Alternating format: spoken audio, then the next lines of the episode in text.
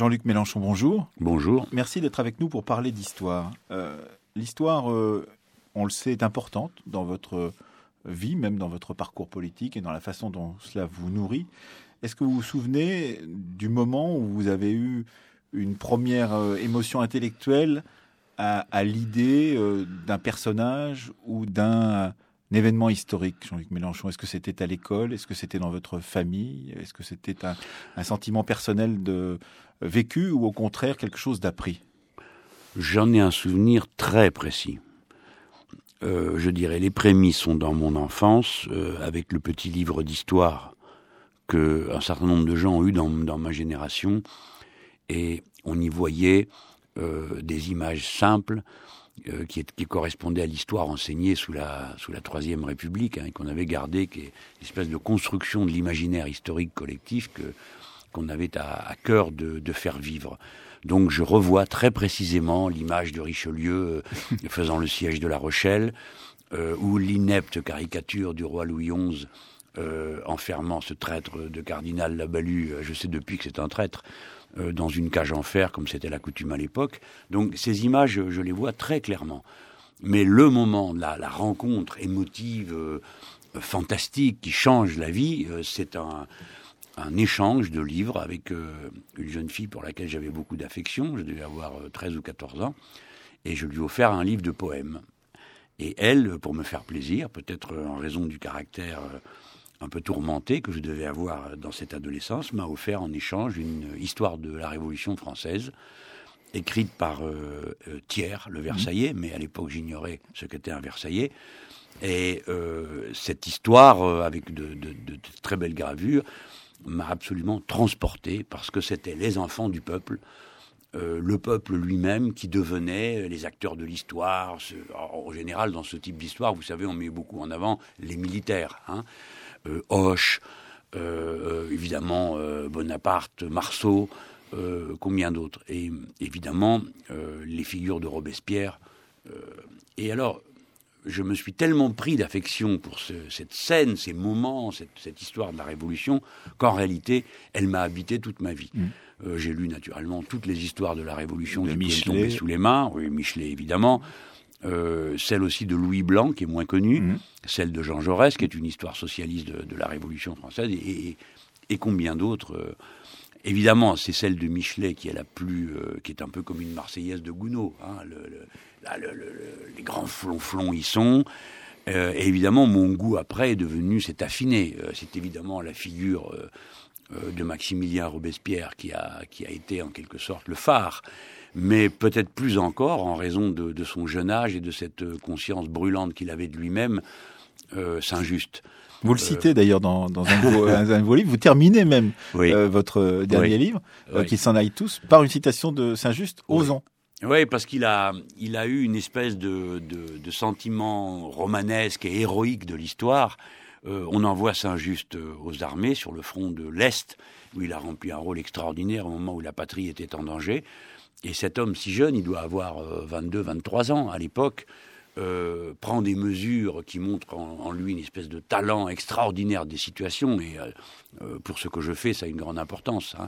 La politique, c'est un art de réalisation. Il faut bien sûr être armé théoriquement, mais il faut avoir ce sens du moment, le, kairos de, des Grecs en quelque sorte. Mais Là, c'est dans l'action. Et Saint-Just arrive, et c'est extraordinaire. Les troupes euh, sont dans des campements sordides, il y manque des chaussures. Il fait, un, il fait aussitôt un arrêté qui oblige euh, les bourgeois de Strasbourg à fournir 20 000 paires de chaussures euh, en sous 48 heures, ce qu'ils font d'ailleurs promptement, ils y avaient intérêt.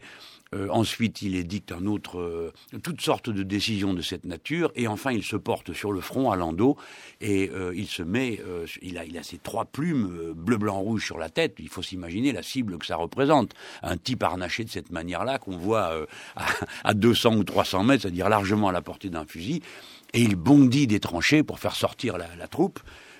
Sous les cris Landau ou la mort, il invente les slogans politiques, bref. Ce personnage, vous voyez, j'en vibre encore, je m'y, je m'y vois.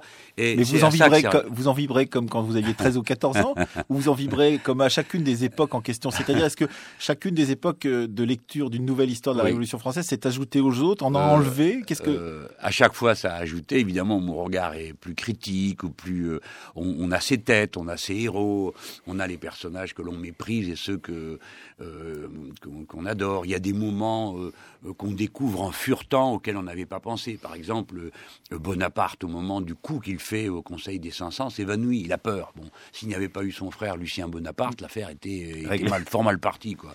Euh, bon, euh, je donne ce petit exemple, mais beaucoup d'autres m'ont touché euh, profondément. Il est clair que pour moi, le tonnerre de la Révolution, son onde de choc de 1789, m'habite à l'heure à laquelle nous parlons. Mais, mais, simplement, ce qui est important aussi, c'est de voir les lectures successives, les, les changements de cap. Il y a évidemment l'histoire de la Révolution racontée par Soboul, il y a l'histoire de la Révolution racontée par Furet plus tard, avec les, les, films, par exemple, qui nous habitent aussi, mm. parce que il y a mm. eu le, le, Danton de Vaïda, un mm. moment très important, mais simplement qui a euh, changé euh, pour certains des spectateurs, qui a changé la vision que l'on pouvait avoir et de Danton et de Robespierre. Et ça, c'était parce que ça parlait aussi du contemporain, de ce qui se passait en Pologne, etc., etc. Ça, ça a été terrible parce que bien sûr que l'histoire est un enjeu. Alors il y a, il y a plusieurs niveaux de l'histoire. Il y a l'histoire scientifique euh, celle des historiens, qui est donc une matière comme toute matière scientifique, euh, sans cesse remise en cause, et où il n'y a pas de, certitude. Donc celle-là, elle doit pouvoir travailler dans le calme et à l'abri euh, de tous ceux qui viendraient y faire irruption au nom de l'autre histoire, qui est l'histoire politique, celle qui continue à vivre, et où les regards sont absolument latéralisés. La révolution de 1789 suscite une haine absolument intacte chez ses adversaires. Et ceux qui ont voulu la détricoter à l'époque continuent aujourd'hui. Euh, le film de, euh, d'André Vajda? Oui, est absolument lamentable. Euh, est une caricature de Robespierre directement tirée de, ses pires ennemis. Il y a une des séquences où l'on voit, je, n'ai vu que des bouts du film, hein, où l'on voit Robespierre. Ah, vous l'avez pas vu en entier vous avez Non, je suis révulsé.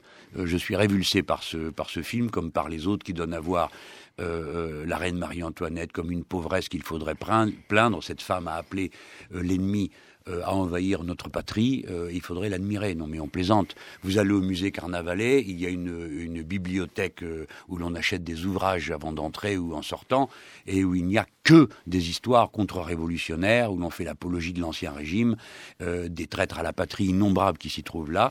Euh, où l'on va euh, verser de grosses larmes sous la chouannerie en oubliant que, alors que l'Assemblée avait décrété la patrie en danger, ceux-là ont attendu l'envahisseur euh, sur les plages, après avoir fait toutes sortes de, de, trahisons absolument insupportables. Mais je reviens au récit de la Révolution. Il est controversé, mais sa splendeur continue à, à, m'éclairer, voyez-vous, sur le nouveau monde aux Amériques. Euh, sait-on que les Noirs français libérés, qui faisaient la terreur dans toute la région, on les appelait los negros français, c'était interdit de laisser un Noir qui était passé par un territoire français passer sur un quelconque autre territoire tellement on craignait la contagion. Cela était si ardent que s'embarquant avec le délégué de, l'Assemblée qui s'appelle Victor Hugues, ça ne s'invente pas, euh, euh, sont partis à l'assaut du Venezuela. Hein, euh, peu de gens savent que la France a attaqué le Venezuela et pour y installer, comme il disait, la loi des Français, c'est-à-dire la République et l'abolition. Vous voyez, je suis encore dans, dans cette émotion. Bien sûr, chaque lecture se superpose, mais elle parle toujours de la même voix pour moi, celle de la liberté, du goût absolument inépuisable de l'action qui anime les gens qui ont quand même fichu par terre le vieux monde, ce, ce monde de fatras, de privilèges, de puissance qui se sentaient là, installés pour toujours.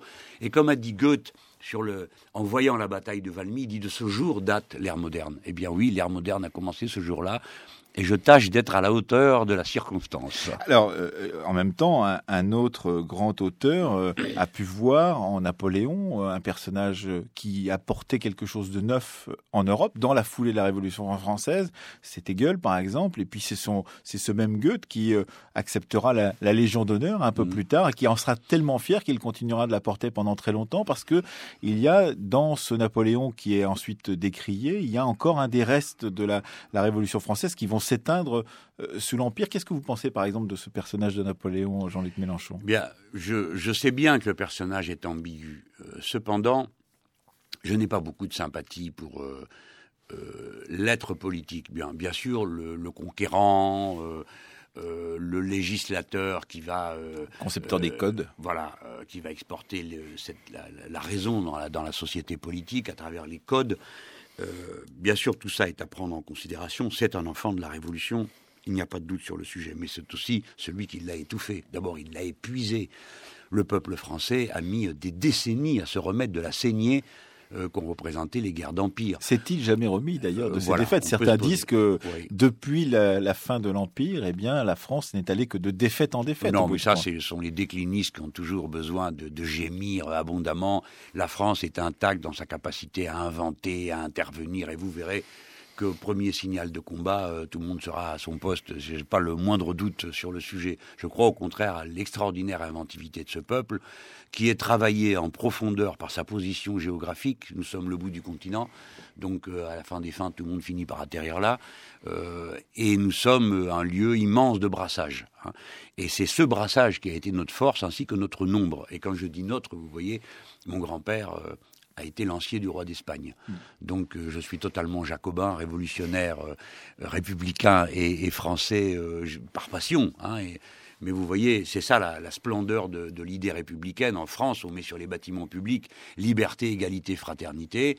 Euh, en Allemagne, ils ont remis sur leur parlement des Deutschen Volk, c'est-à-dire qu'il faut faire partie du Volk pour avoir le droit d'être Deutsch. Tandis que chez nous, il suffit d'être d'accord avec euh, la maxime de la République pour être euh, aussitôt français de la tête aux pieds. Alors, on, comprend bien, Jean-Luc Mélenchon, qu'il il y a une source inépuisable dans la Révolution française, dans vos références mmh. historiques, mais il y a tout de même des années et des siècles d'histoire qui précèdent. Est-ce que dans ces siècles d'histoire, il y a des moments, je ne sais pas, la, République romaine, euh, la tête hmm. démocratique, euh, euh, d'autres moments, je ne sais pas, qui vous ont également marqué depuis votre enfance ou même depuis et, auxquels vous faites de temps en temps référence ou des personnages qui, vous ont marqué? Alors on va, il faut, il faut qu'on fasse le tri dans cette immense matière historique. Hein.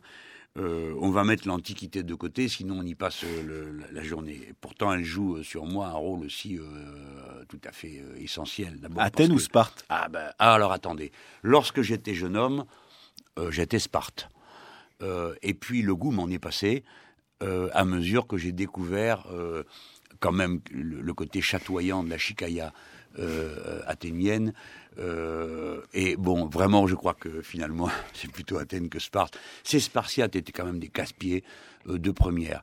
Euh, il faut voir l'échange qu'a Alexandre avec eux lorsqu'il il, descend de Macédoine, donc il avance, il est en train de fédérer ce qu'il peut des, des, Grecs qui, naturellement, n'avaient qu'une hâte, c'est qu'ils s'en aillent de là, ce qu'il a fait.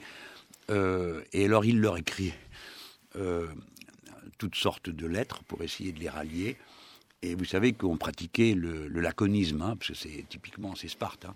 Et alors, euh, euh, il leur dit vous allez faire ci, vous allez faire ça, et sinon il va vous en cuire si le Dieu le veut. Et la réponse des Spartiates est si. et j'ai trouvé vraiment des casse-pieds dans leur coin qui ne veulent rien entendre. Euh, et finalement, l'histoire les a contournés parce qu'une société militarisée euh, ayant euh, à ce point le peu de goût pour la culture est condamné à dépérir. Donc oui, plutôt Athènes. Mais c'est Rome quand même qui est moi ma matrice. Je, fais partie des gens qui sont capables de vous raconter la liste des 12 premiers Césars et même les suivants, ainsi que leur biographie. Donc ne me demandez pas d'intervenir là-dedans parce que j'y ai une, beaucoup de, sources, mais c'est très loin et ça ne se reproduit pas. Euh, Mais ça sert à quoi alors? Ça sert à, avoir une sorte de toile de fond historique, de, de repères, de repères chronologiques ou autre chose, c'est-à-dire des, des, modèles, puisque la vie des douze Césars a servi pendant très longtemps à la constitution d'un jeune homme, par exemple, qui voulait, euh, dans une principauté euh, italienne, prendre le pouvoir. On lui faisait lire la vie des douze Césars. Donc c'était des modèles de vie d'une certaine façon. oui, oui. Enfin, ça dépend de l'historien, parce que si c'est Suétone, qui est en quelque sorte le gala et le voici de l'Antiquité, euh, c'est une vision des choses. Euh, si ça va être euh, Tite ça va être autre chose. Bon, ça sert à, ça alimente l'imaginaire et ça donne une tendresse pour l'humanité. Euh, que l'on voit à chaque génération tâtonner, balbutier, se chercher. La vie des hommes illustres euh, euh, réduit toujours le champ du regard, parce qu'on n'aperçoit que ces hommes illustres, et vous savez comme moi que ce sont les vainqueurs qui écrivent l'histoire. Donc Néron passera jusqu'à la nuit des temps pour un, gros salopard, alors qu'en réalité c'était un leader populaire. Il n'a jamais fichu le feu à Rome. bon, Rome brûlait sans arrêt pour un oui, pour un non. C'est une ville en très mauvais point. Mais bref, ça donne de la tendresse pour l'humanité. Moi, c'est ça que ça m'a Mais après, quand on vient sur l'histoire de France, euh, on va être. Euh, moi, ce que j'en ai retiré, c'est que ces frontières n'étant jamais les mêmes, euh, une grande rupture s'est opérée dans son histoire, qui est la, la, Révolution de 1789. En apparence, la France est antérieure à 1789, mais c'est la rupture qui fait sens et non pas la continuité. Les lieux ne sont pas les mêmes, les frontières ne sont pas aux mêmes endroits, les religions ne sont pas les mêmes. Nous avons nous avons été incapables d'en avoir qu'une seule. On a essayé, comme tout le monde, on s'est entre-massacré pendant trois siècles, avec énergie, détermination et méthode, euh, sans arriver à rien. Jusqu'à ce qu'on arrive à trouver la laïcité, remède qui permet de vivre tous ensemble. Mais euh, les couleurs de peau n'ont pas été les mêmes. Euh, les derniers territoires français, c'est Nice et la Savoie. C'est quand même très récent, c'est 1860. C'est plus récent que l'occupation de l'Algérie. Vous voyez, donc, qu'est-ce qui fait sens? C'est ce, mouvement euh, qui a construit l'État et libéré euh, l'individu. Et ça, ce sont les Lumières qui nous ont apporté ça. Et non pas, comme le disent certains, cette interminable nuit qu'a été l'obscurantisme euh, de l'autorité de l'Église sur, sur la société française. Et je, suis prêt à en faire la démonstration qu'on en veut contre toutes ces sornettes dont on ne cesse de nous accabler. L'histoire profonde, c'est d'abord celle de cette immense rébellion contre l'ordre établi qui a commencé par être une petite lumière sur quelques personnes de retour des croisades qui découvre qu'il y a une autre clé pour comprendre le réel que sont les maths, qui ramène la chimie que les Arabes euh, nous ont enseignée, qui ramène des tas de choses que les Arabes ont préservées ou enseignées. C'est Giordano Bruno, ce sont des gens comme et ça. Et après, voilà, commence la Renaissance. Galilée. Euh, et nous allons avoir des personnages euh, formidables qui vont chacun tout doucement. Vous avez un Montaigne, c'est un que j'ai tellement détesté dans ma jeunesse, je le trouvais modéré mais que maintenant, bon, peut-être est-ce mon âge qui fait ça, mais je le regarde avec une tendresse absolue. Euh, je vois ces gens qui essayaient de, de, maintenir un point de vue politique, parce que c'est le point de vue de Montaigne, c'est un point de vue politique, c'est qu'ils n'en avaient rien à fiche de la religion du roi. Tout ce qui comptait, c'était la stabilité des institutions, donc on prenait comme roi l'aîné de la branche aînée, et peu importe de quelle religion il était, ce qui a été la première, en quelque sorte, autonomie du sujet politique. Mais vous voyez, me voici lancé sur l'ancien régime, qui normalement n'est pas mon affaire. Mais moi, j'y ai mes préférés dans l'ancien régime que j'ai étudié, euh, que j'ai aimé, dont je distribue les biographies euh, à mes collaborateurs. Par exemple? Eh bien, j'ai deux héros dans l'ancien régime, euh, le roi Philippe le Bel et le roi Louis XI. Je me réfère à deux biographies pour ceux que ça intéresse. Philippe le Bel, ce sera celle de Jean Favier. Mhm. Et en ce qui concerne Louis XI, évidemment l'indépassable bio de Paul Murray Kendall. Même génération, même époque, c'est les, les, les, grandes biographies Fayard du début des années 70, quelque chose comme ça. Euh, oui, alors on a été toute une série euh, d'hommes politiques euh, à lire ça, je crois. vous apprendrez par exemple que le président Mitterrand a adoré, puisque j'ai eu l'occasion et l'honneur d'en parler une fois avec lui, la, bio de, de, de, Louis XI, très moderne, dont toute l'intelligence politique repose sur un judo extraordinaire. Il a euh, un mépris total pour les apparences, euh, une espèce de simplicité cultivée, euh, à laquelle j'aimerais bien ressembler moi aussi, et en même temps un art extraordinaire du retournement de situation, de la patience, l'art de reculer, car c'est pas tout de savoir avancer, il faut aussi savoir reculer à temps pour obliger l'adversaire à s'avancer tellement à découvert qu'il puisse s'empoisonner de son propre venin. Ça, c'est euh, Sun Tzu et c'est l'art de la guerre. Ça vient aussi. Absolument. Et euh, la façon avec laquelle il en finit avec le duc de Bourgogne est à la fois tragique pour le personnage flamboyant du duc de Bourgogne et quand même l'apologie de l'intelligence politique.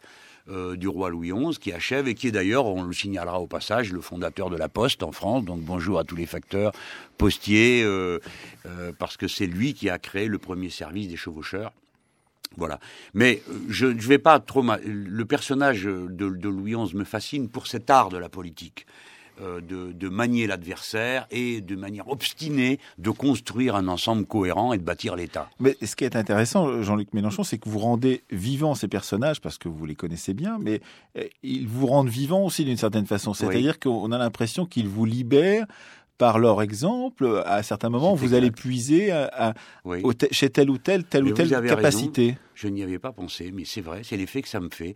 Voyez-vous, quand euh, euh, la scène euh, finale que raconte Philippe de Comines, euh, lorsque enfin le, téméraire est tombé, et alors on voit que ce type, avec cette petite équipe qu'il appelle mes compères, et je me suis surpris nombre de fois à appeler mes très proches mes compères, ce qui est embêtant parce que ça ne se met pas au féminin. Il y a pourtant des compères autour de moi qui sont et des, commères. Mais je crois qu'elles ne le supporteraient pas. Donc je les appelle mes compères. cette petite scène qu'il raconte m'a tellement fasciné. Euh, parce que c'est, euh, je ne peux pas, je suis un intellectuel, donc je ne peux pas ne comprendre qu'à cet instant, ce qui l'emporte, c'est la force de l'esprit sur la force de la brute qu'a été le téméraire, avec cette espèce d'aspect flamboyant. Euh. mais l'autre roi que je viens de mentionner est Philippe le Bel. Et vous allez voir qu'il y a quelque chose de contemporain, parce que nous, les Français, sommes de longue date têtus et teigneux. Il se trouve que Philippe le Bel a eu à affronter le pape qui prétendait qu'il commandait au temporel comme il commandait au spirituel. Et il y a là toute la série euh, des, décisions que prend ce pape, jusqu'à la bulle Nam Sanctam, et là aussi il y a de la politique euh, partout. D'abord le roi, on ne sait pas qui c'est. C'est un type qui parle peu, on vient le voir de loin, il dit j'aviserai, nous verrons en notre conseil, euh, voyez un tel, voyez un, il dit rien, on ne sait pas qui c'est. D'ailleurs, les historiens ne savent toujours pas qui c'est. Mais autour de lui, il y a une série d'hommes, ce sont des hommes, euh, alors que Louis XI, il y a sa fille, qui est une, est femme qui est très influente. Euh, et ce sont des hommes qui sont autour de lui et qui changent de fonction, donc on en déduit que c'est lui le chef d'orchestre. Et il y a cet affrontement avec le pape qui est le moment où s'affirme l'autonomie, là de nouveau, du sujet politique. Le roi est roi parce qu'il est roi. Euh, et il n'y a pas d'autorité au-dessus de la politique. Alors évidemment, lui est chrétien, croyant et tout ça, mais c'est l'art du combat qu'il va mener avec ce pape qui m'a fasciné. comment il s'y est pris D'abord, il a commencé par l'accuser d'hérésie. Euh, ce qui fait que l'autre a dû se défendre sur son propre terrain.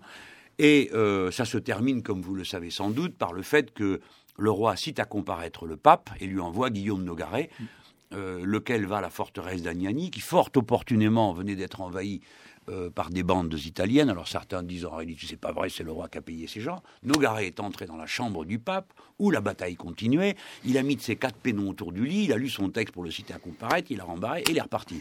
Et alors on dit qu'il aurait donné une gifle à ce pape qui en serait mort de peur. Peu importe. Ce n'est pas la seule fois que la, gifle est importante en histoire. trois, trois jours plus tard, il en est mort et Guillaume Nogaret a sa statue à Montpellier. Et j'invite ceux qui nous écoutent et qui sont euh, bons mécréants ou euh, honnêtes défenseurs de leur patrie et de l'autorité du sujet politique aller porter quelques petites fleurs. Après, ils font un détour. À Montpellier, il y a également la statue de Jaurès.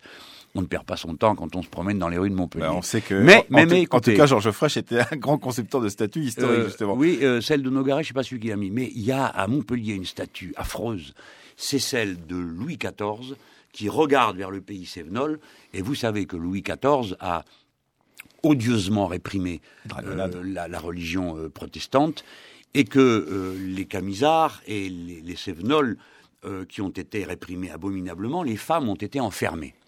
Et le dernier groupe de femmes enfermées, qui a été désemmuré, était en quelque sorte la figure de proue était Marie Durand qui a écrit sur la pierre de son cachot, hein, une espèce de truc où il y a la, par où la lumière passait, elle a écrit le mot résister. Et l'avocat qui a fait sortir ces femmes de là est Rabot Saint-Étienne, dont le fils est le personnage que l'on voit dans cette scène célèbre euh, de, serment du jeu de paume. On voit euh, le, serment qui est en train d'être prêté, et au premier rang, on mm. voit un homme qui tient dans ses bras un prêtre et un pasteur. Mm. Et ce personnage est Rabot Saint-Étienne, le fils, et on voit comment la liberté, l'exigence de la liberté du culte a créé a produit l'exigence de la liberté de conscience, laquelle a produit la liberté tout court et la laïcité. À bon entendeur, Monsieur Sarkozy, salut.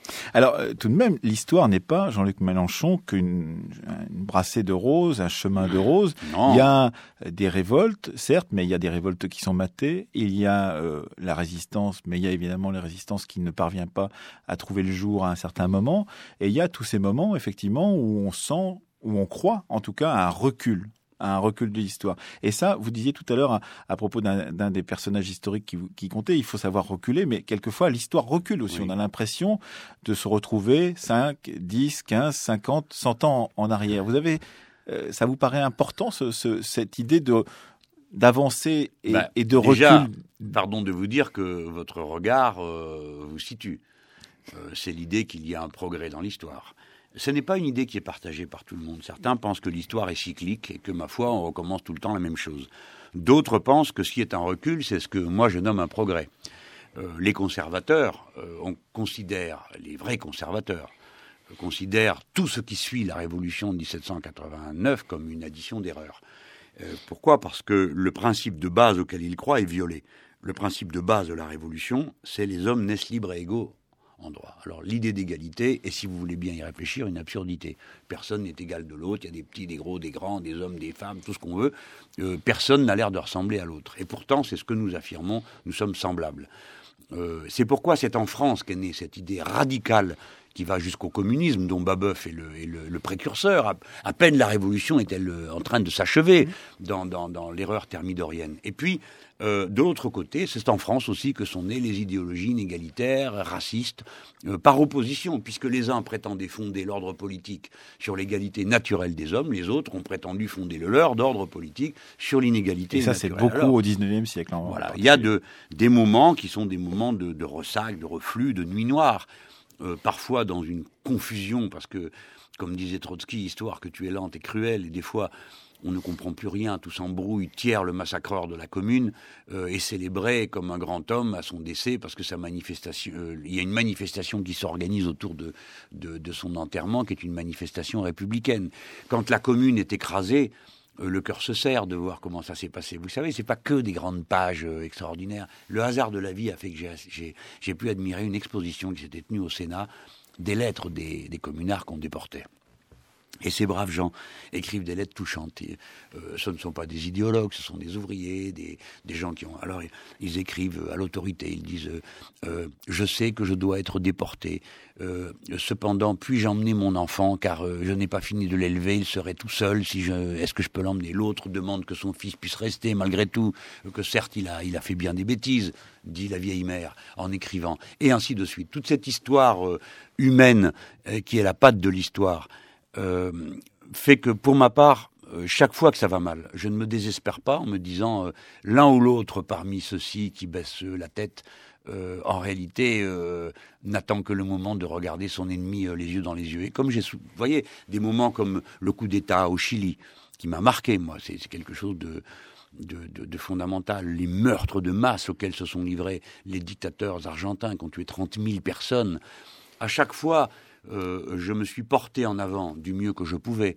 Euh, bon, c'était pas très difficile pour moi depuis ici, des mm. fois un peu au contact, mais euh, d'abord au contact des personnes, des êtres par lesquels tout passe. Alors vous avez raison de dire qu'il y a des moments où ça recule, mais il faut, il faut toujours se dire que de la nuit la plus noire, elle finit un jour.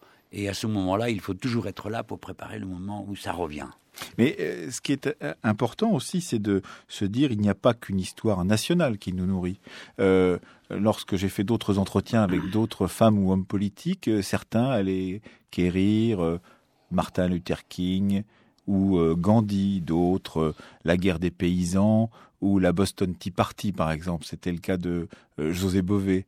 Euh, si euh, vous aviez à chercher dans l'histoire mondiale des moments, des, des personnages importants, Jean-Luc Mélenchon, vous iriez chercher où? J'imagine peut-être du côté de la Révolution de 17. Oui, sans doute dans la Révolution de 1917, tant de personnages sont là qui qui font rêver, penser. Euh, de la Révolution de 17, évidemment, tout le monde va citer euh, les, héros connus. Et pour moi, qui ai été trotskiste dans ma jeunesse, le visage de Léon Trotsky euh, joue un rôle d'ailleurs à mesure que le temps passe. Il le sera davantage d'une façon romanesque pour moi, compte tenu de son destin tragique, que des querelles de la fin de sa vie, que je trouve assez, assez, assez terrible parce que c'est un homme isolé qui a été le chef de l'armée rouge, donc il n'est pas, il est plus dans son rôle, il est dans autre chose. Mais euh, combien d'autres visages Je pense à un visage peu connu. J'espère qu'un jour euh, quelqu'un se donnera le mal de traduire son livre. C'est une femme. Elle s'appelle Larissa Reisner mm. et elle a écrit le livre October. C'est une femme dont Trotsky dit qu'elle est euh, magnifique et qui était une espionne de l'armée rouge, qui a combattu donc sur le front et qui a été prise, torturée, qui s'est libérée elle-même et qui est morte d'une maladie et qui a écrit des très beaux livres. Je ne les ai pas lus, j'ai juste vu, j'ai eu en main sa, sa, bio. Mais vous voyez, s'il faut aller chercher dans l'histoire universelle, alors là, je serais plutôt euh, intéressé par ceux qui auront en quelque sorte fait avancer l'humanité tout entière. Alors, ça va vous paraître bizarre, mais j'ai déjà eu une fois l'occasion de le dire. Vous voyez, le héros des héros, pour moi, les héros que j'aime, ce sont ceux qui nous amènent au-delà de nous-mêmes. Euh, la révolution de 89 nous amène au-delà de la servitude, de ce qui allait de soi, il y avait toujours une hiérarchie. Alors, il y a ceux qui nous ont amenés au-delà de l'humanité. Eh bien, là, il y a une figure qui s'impose, c'est Gagarine.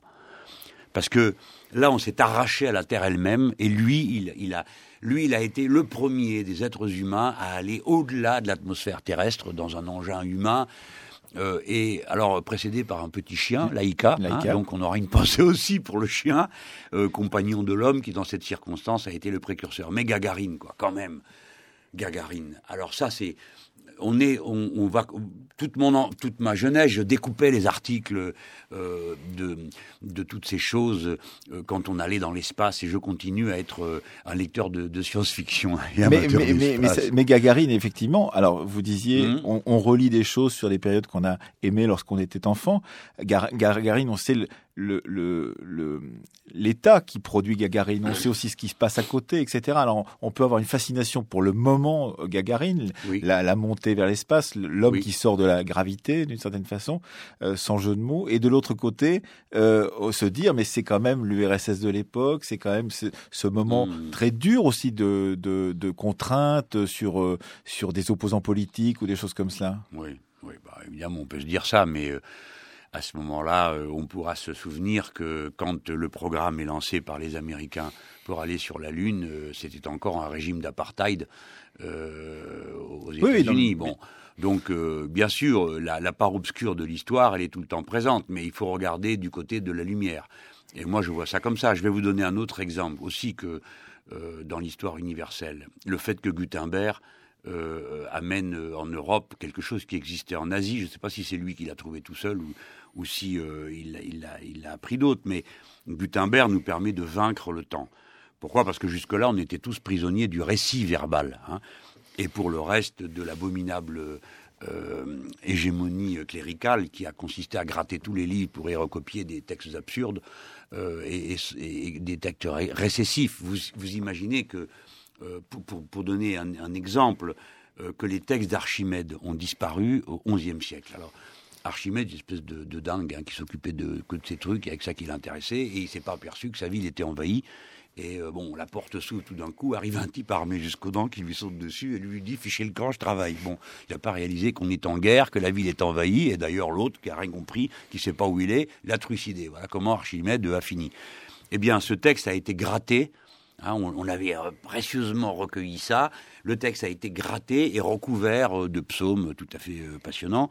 Euh, jusqu'à ce qu'on finisse par les retrouver, mais on les a retrouvés, je crois, à la fin du XXe siècle. Hein. On a pu retrouver la trace de, ce document. Vous voyez le temps qui a été perdu, les mathématiciens disent environ deux siècles euh, d'histoire intellectuelle perdue par ce grattage euh, stupide. Donc Gutenberg nous a permis de vaincre le récit oral et euh, l'étouffement clérical euh, de la pensée. Et c'est le début de l'individualisation de la lecture, c'est la capacité de, de lire pour soi d'une certaine façon, et à partir de ce moment-là, de se construire sa propre opinion. Voilà, et de, par exemple, ça a donné un premier résultat qui est religieux, c'est que si on lit soi-même le texte euh, de la Bible, on n'a pas besoin que quelqu'un vous tienne la main, si j'ose dire, pour le lire et le comprendre. Euh, à supposer que cela ait une importance dans la circonstance présente. à propos de Bible, ce pauvre Gutenberg a dû être tout à fait heureux de voir que quand, on parlait de l'espace il y a un instant, quand il y a eu la première expédition autour de la Lune, je me souviens, euh, donc le vaisseau est descendu, on, vibrait de, ce moment, et euh, pendant que le, satellite continue à tourner, le gars lisait la Bible, et un commentateur un peu persifleur a dit, il lit un texte qui, si on l'avait appliqué à la lettre, n'aurait jamais permis de venir à cet endroit-là le lire. Alors, il y a l'histoire que l'on lit, celle qu'on apprend à l'école, dans sa famille, puis il y a l'histoire que l'on vit, euh, euh, Jean-Luc Mélenchon. on peut dire que, d'une certaine façon, vous avez vécu une histoire tragique très jeune, puisque vous avez connu euh, le, déplacement de votre endroit de naissance, le, Maroc, au moment de la décolonisation pour l'installation en métropole. Et puis, un moment un peu tragique visiblement pour vous, vous l'avez en tout cas décrit comme cela, et, puis ensuite, d'autres moments qui, dans l'existence, nous permettent à chacun d'entre nous de dire on vit un moment historique. Et ça, c'est pas de l'histoire qu'on apprend, c'est l'histoire que l'on ressent, que l'on vit euh, personnellement, euh, Jean-Luc Mélenchon. Mmh. Oui, mais il faut en avoir le goût. Il faut aller à son contact. Euh, j'applique la maxime napoléonienne. Hein. on s'avance et on voit. Euh, moi, je me suis jeté tête baissée dans les événements qui se présentaient en me disant que j'y prendrais ma part. J'ai eu de la chance toute ma vie. Euh, écoutez, je cesse d'être euh, un enfant, je deviens un petit euh, garçon, 8 euh, ans, 9 ans, tout c'est la décolonisation et nous... le tourbillon d'histoire, avez-vous dit, le capharnaüm. Oui, c'était une espèce de, chaos indescriptible de gens qui partaient sans rime ni raison. On n'avait aucune raison, nous, de partir du Maroc. Les autres partaient d'Algérie. On s'est retrouvés tous sur les quais à, à la rencontre de notre peuple qui n'avait pas trop envie de nous voir. En tout cas, là où j'étais, on ne peut pas dire qu'on était accueillis très chaleureusement, mais je comprends tout ça. Hein. Euh, bon, après, euh, à 16 ans, vous tuez le père, on dit. Hein, c'est l'expression un peu symbolique. Nous, c'est quand même, faut voir quel père on a tué, le général de Gaulle, mm. quand même. Euh, il était tout à la fois le chef de l'État, le père et le grand-père. Tout ça est symbolique, évidemment, et j'ai un regard maintenant différent sur tous ces épisodes. Et ainsi de suite. Alors ça, c'était à, à 17 ans. Euh, Vous à 30 ans, c'est le président Mitterrand qui devient le président de la République, et moi, le chef euh, de ma fédération socialiste. Euh, bon, dans les événements de, de, tous ces événements, je les ai vécus pleinement, avec enthousiasme, avec leurs moments de, de où vous pensez que tout est perdu, et, et combien d'autres épisodes, grands ou petits, euh, dont il faut avoir la passion. Tout mon rapport à l'Amérique latine est fait d'implications personnelles. Je ne me suis pas contenté de lire livre, je suis allé, j'ai parlé, j'ai soutenu celui-ci, celui-là, je me suis engueulé avec l'un, avec l'autre. Donc ces moments d'histoire, euh, mais il ne faut pas perdre, ils sont, vivants en moi, mais ce que je veux dire, c'est que l'action politique n'est pas qu'une, et c'est une action évidemment qui a pour euh, finalité le bien commun, l'intérêt général, tout le monde, mais il ne faut pas perdre de vue à chaque instant, on se construit soi-même en construisant les événements. Si bien que la, philosophie de vie doit être de s'impliquer dans la cité pour se transformer soi-même et tâcher évidemment de, s'améliorer. Voici ma façon d'être stoïcien. Et, puis, il y a d'autres moments où, l'homme politique que vous êtes doit ou peut ou a envie euh, d'intervenir euh, en matière historique. C'est toute la question de la loi, euh, co-signataire de texte, signataire de texte. Lorsque vous étiez au Sénat, j'ai retrouvé que vous avez été signataire de texte sur la réhabilitation des fusillés de 17, euh, de 14-18 par mm. exemple, d'autres sur euh, les journées de commémoration justement pour euh, l'Algérie, les anciens combattants d'Algérie, d'autres sur la, question des persécutions pendant Vichy et donc des journées de commémoration de, de, ces événements tragiques du XXe siècle ou encore sur le génocide arménien euh, on sait qu'il y a des discussions entre historiens et, hommes politiques sur la nécessité de passer par la loi quelquefois euh, euh, pour définir ce qu'a été un événement historique. Qu'est-ce que vous en pensez, Jean-Luc Mélenchon? Alors, d'abord, de tout ce, quand même juste un mot sur ce bilan des, des textes nombreux auxquels j'ai voulu participer. Celui dont je suis le plus fier, c'est d'avoir été celui, avec une petite poignée de têtes dures qui ont accepté à l'époque de signer, euh, qui a déposé la première, euh, le premier texte de loi de ce pays euh, rendant possible le Pax. je ne connaissais absolument rien à la question du sort qui était fait aux homosexuels. Mais rien.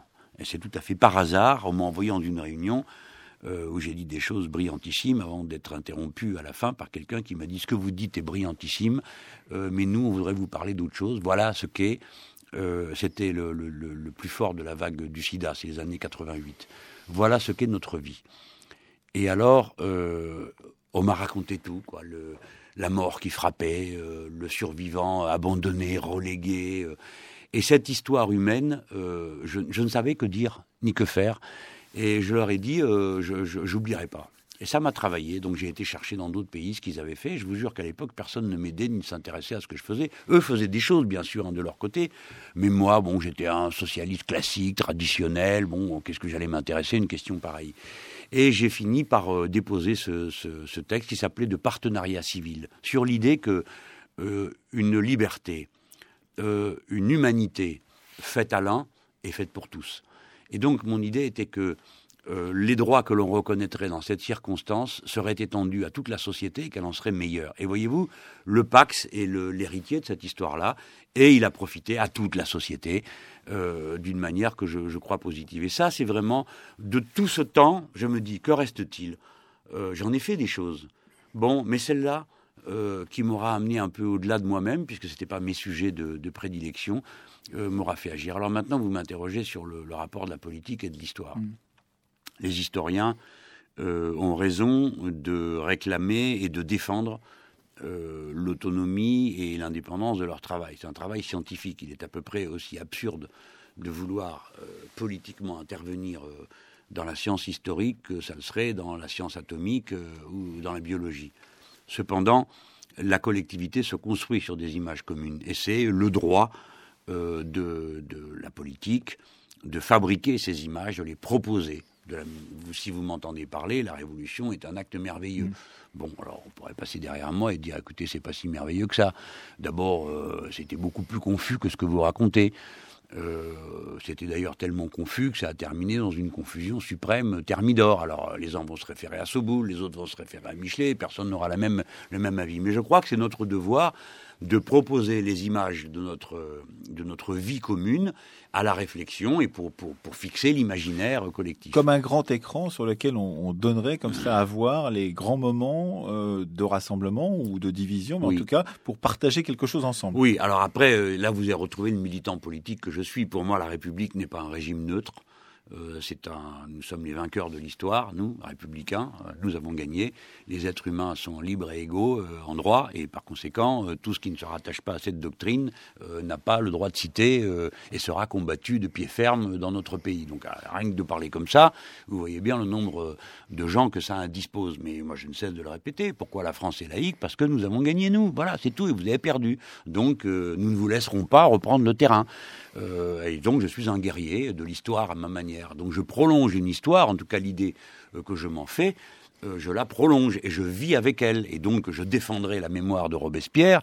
Je trouve lamentable que la mairie de Paris ait trouvé le temps de fabriquer une place Jean-Paul II, mais qu'elle n'ait pas trouvé le temps de fabriquer une place Maximilien Robespierre à qui nous devons notre liberté. Avec, une plaque à Robespierre posée par des voisins sur euh, la maison de la rue Saint-Honoré qu'il habitait pendant la Révolution française, qui est régulièrement euh, brisée par des opposants et qui doit être renouvelée. Il n'y a qu'en France que c'est comme ça. Et, en France, je vais vous raconter une petite scène, vous allez voir. Un jour, pendant le référendum de 2005, euh, sur le traité constitutionnel, je me trouvais à la gare Montparnasse avec José Bové. Bon, lui aussi faisait campagne pour le nom, et nous avons des relations euh, assez amicales et, disons, taquines, mais complices.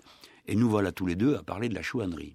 Beauvais se pique d'être paysan, et donc il m'explique que c'est une révolution paysanne, la chouannerie, que tout ça est très bien, et qu'à l'époque il aurait été chouan. Vous imaginez, mon sang ne fait qu'un tour, et le ton commence à monter, lui défendant la chouannerie, moi défendant euh, la République, et nous, nous, voilà tous les deux en train de parler de plus en plus fort, sans s'apercevoir que commençaient à se grouper autour de nous deux, trois, quatre, cinq personnes. Et puis à un moment donné, ça a tourné à la conférence. Dans cette gare, il y avait au moins 30 personnes autour de nous. Et ce qui était fascinant, c'est que tout le monde avait un avis. Et suivant que moi j'opinais, alors on voyait ceux qui étaient de mon bord, hein, qui, faisaient des signes de vive satisfaction et donnaient des coups de coude du type, t'as vu, il a, bien répondu. Et quand c'était Beauvais et que les gens qui partageaient son point de vue euh, faisaient les mêmes mines de satisfaction, et alors je me suis dit, mais quel grand peuple nous faisons euh, si nous sommes capables de nous engueuler avec autant de passion pour un événement qui a deux siècles. Alors, mais tout de même, c'est un, un, grand peuple, mais on, on sait très bien que l'usage euh, de l'histoire par les hommes politiques peut mettre à mal justement cette façon de, vivre l'histoire que, que vous avez, Jean-Luc Mélenchon. On voit bien combien une certaine histoire qui n'est plus vécue euh, telle que vous la vivez vous-même et que d'autres la vivent, euh, finit par être euh, une sorte de décor de théâtre un peu vide avec des accessoires, comme dans un magasin des accessoires que l'on va chercher lorsqu'on a besoin de faire, de donner des références. Et on voit bien combien depuis 2007, par exemple, il y a comme cela de, de temps en temps, on sort un personnage. Alors ça peut être Jaurès dont on n'a pas encore parlé, ça peut être Jean Moulin, ça peut être d'autres personnages comme ça, mais que ces personnages ne sont pas animés d'une certaine façon quelquefois par ceux qui euh, y font référence. Qu'est-ce que vous pensez de cette perte d'un savoir commun autour de l'histoire euh, et peut-être d'un partage moins grand que dans la Troisième République dont vous parliez tout à l'heure, d'une euh, vision de l'histoire partagée par tous les citoyens bah, je crois que c'est quelque chose, d'abord, c'est à mettre en rapport avec la décadence de la politique elle-même. Je dis décadence pour signaler ce moment de l'histoire qui ne durera pas. Il y a donc un progrès dans la euh, politique et euh, avec une chute possible. Euh, ce moment de l'histoire où on pense que, en quelque sorte, la fin de l'histoire est arrivée, que le marché est indépassable, que le capitalisme est l'horizon auquel l'humanité ne saura se soustraire. Bon, bref. Et alors donc, nous avons des, des dirigeants politiques qui s'agitent à la marge des, des problèmes et qui en effet s'emparent pour des besoins de communication de personnalités tirées de l'histoire dont ils ne connaissent rien le plus souvent. Mais ça passera. Guy Moquet, euh, Alors oui, bon, alors on a vu arriver Guy Moquet à un moment donné, mais c'est pas le plus le plus terrible, le plus terrible, je crois, le plus dérisoire, le plus grotesque que j'ai vu, c'est le discours du président de la République acceptant la fonction elle-même folklorique et grotesque de chanoine de Latran. Vous savez que c'est la paroisse du pape et le roi de France traditionnellement est chanoine d'honneur de, de cette paroisse. Et le pape, qui combien de fois a fustigé tant de monde, euh, s'est trouvé euh, nullement empêché de désigner comme chanoine quelqu'un qui est un divorcé, ce qui est contraire au dogme de l'Église catholique, d'après lequel le mariage est un sacrement, comme vous le savez, indissoluble. Et donc, le président de la République a fait un discours absolument inouï pour un président de la République française, dans lequel il a célébré la place de Dieu dans l'histoire, exigé que l'on en tienne davantage compte, comparé l'instituteur euh, au, au curé pour attribuer au curé les valeurs morales que n'aurait pas euh, l'instituteur au même degré, et surtout a fait des comparaisons historiques qui montrent qu'il ne comprend rien à notre histoire nationale, c'est-à-dire qu'il ne comprend rien au fait fondateur de la rupture qui est 1789. Il a donc beaucoup cité l'Ancien Régime, et il n'a rien trouvé de plus intelligent que d'aller évidemment chercher cette vieille baderne de Louis XI, qui a depuis tout temps a servi à tous les papes euh, à engueuler tout le monde avec Louis XI, y compris les autres rois, en lui disant ton ancêtre lui faisait ceci cela et toi tu n'es qu'un vaurien. Bon bref, donc Louis XI est le prototype euh, du larbin de service de la papauté depuis toujours. Et voilà que ce Louis XI que le président de la République cite pour montrer que la France serait la fille aînée de l'Église et autres sornettes que tout le monde connaît, depuis le fameux baptême de Clovis, qui lui-même était un agent politique très influent, qui avait réussi à se mettre d'accord avec l'Église pour tordre le cou.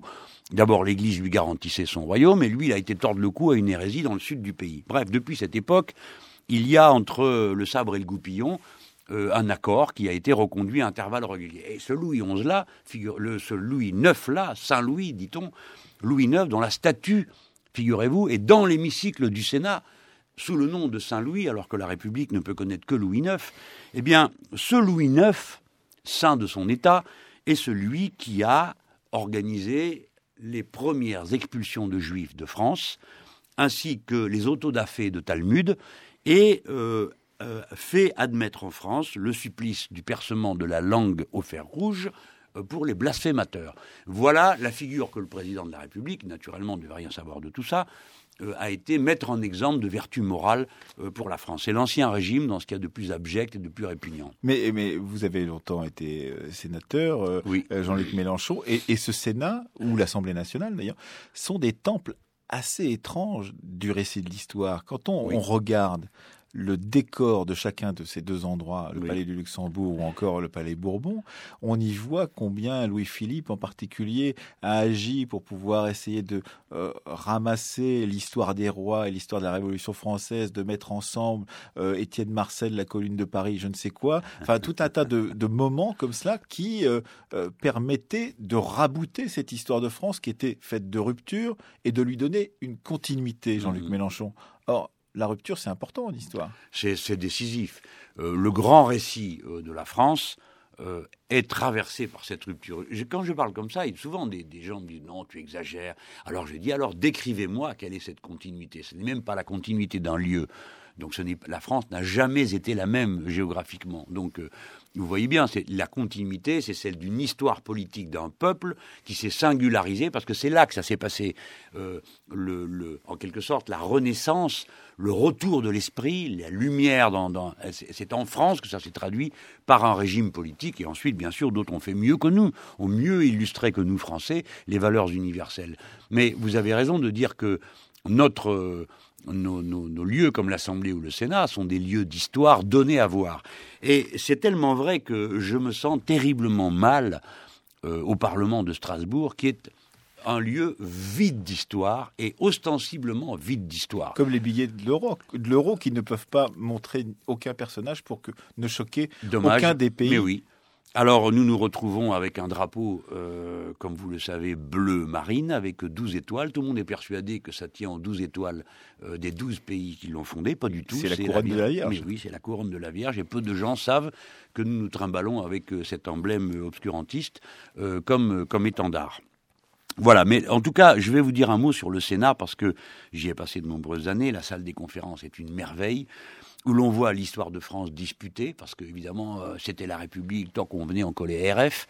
Euh, ensuite, les rois revenaient. Bon, euh, certains disaient bon, alors laissez ça, c'est royaume de France. Ah ben alors les autres. Il doit y avoir quelques Napoléon, des, oui, haines de Napoléon III. Il reste dans les fenêtres. bien sûr. Alors euh, l'un mettait ses abeilles, l'autre passait derrière, mettait les fleurs de lys. Arrivait le républicain, il enlevait tout ça, il mettait par-ci par-là quelques symboles maçonniques. Et puis de révolution en contre-révolution, nous sommes un peuple remuant en deux siècles, cinq républiques, trois monarques, deux empereurs.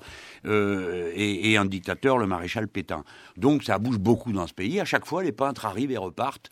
Euh, et, si bien que vous avez des fenêtres qui restent marquées Napoléon, d'autres endroits où vous avez des fleurs de lys, dans ce Sénat qui lui-même est un antre de la réaction.